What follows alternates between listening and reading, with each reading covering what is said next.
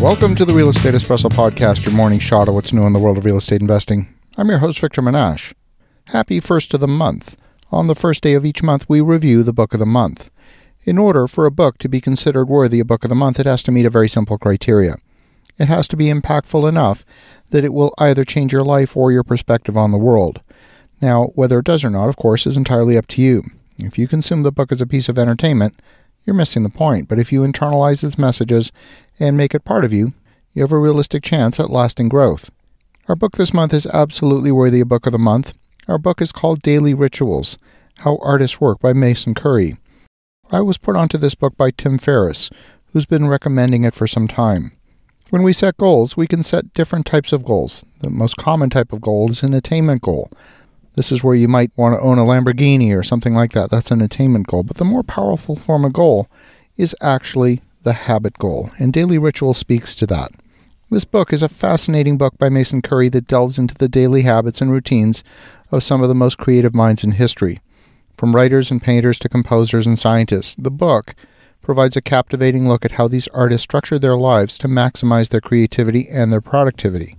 If you're involved in a creative endeavor in your work, well, then you're an artist. The process of creation involves taking initiative. As a business consultant and as an author and as a real estate developer, I was drawn to this book because of my interest in productivity and how successful individuals manage their time. In Daily Rituals, Currey has compiled a wealth of information on the daily habits of creative geniuses, providing a unique perspective on how they manage to accomplish so much in their lives. One of the things that struck me about this book is the sheer variety of daily routines that these artists followed.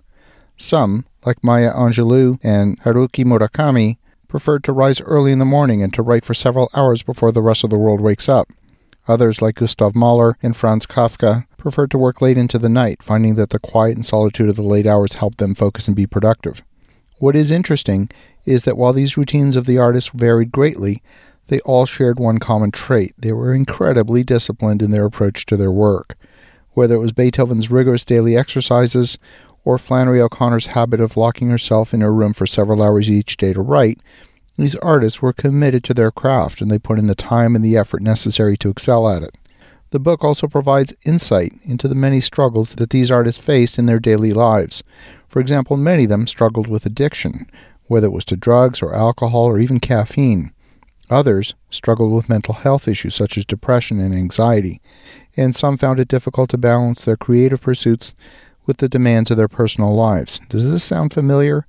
What's remarkable is that even in the face of these challenges, these artists found a way to create and produce work that has stood the test of time. Whether it was the stunning paintings of Pablo Picasso or the timeless music of Mozart, these artists were able to channel their creativity and produce works that continue to inspire and captivate us today.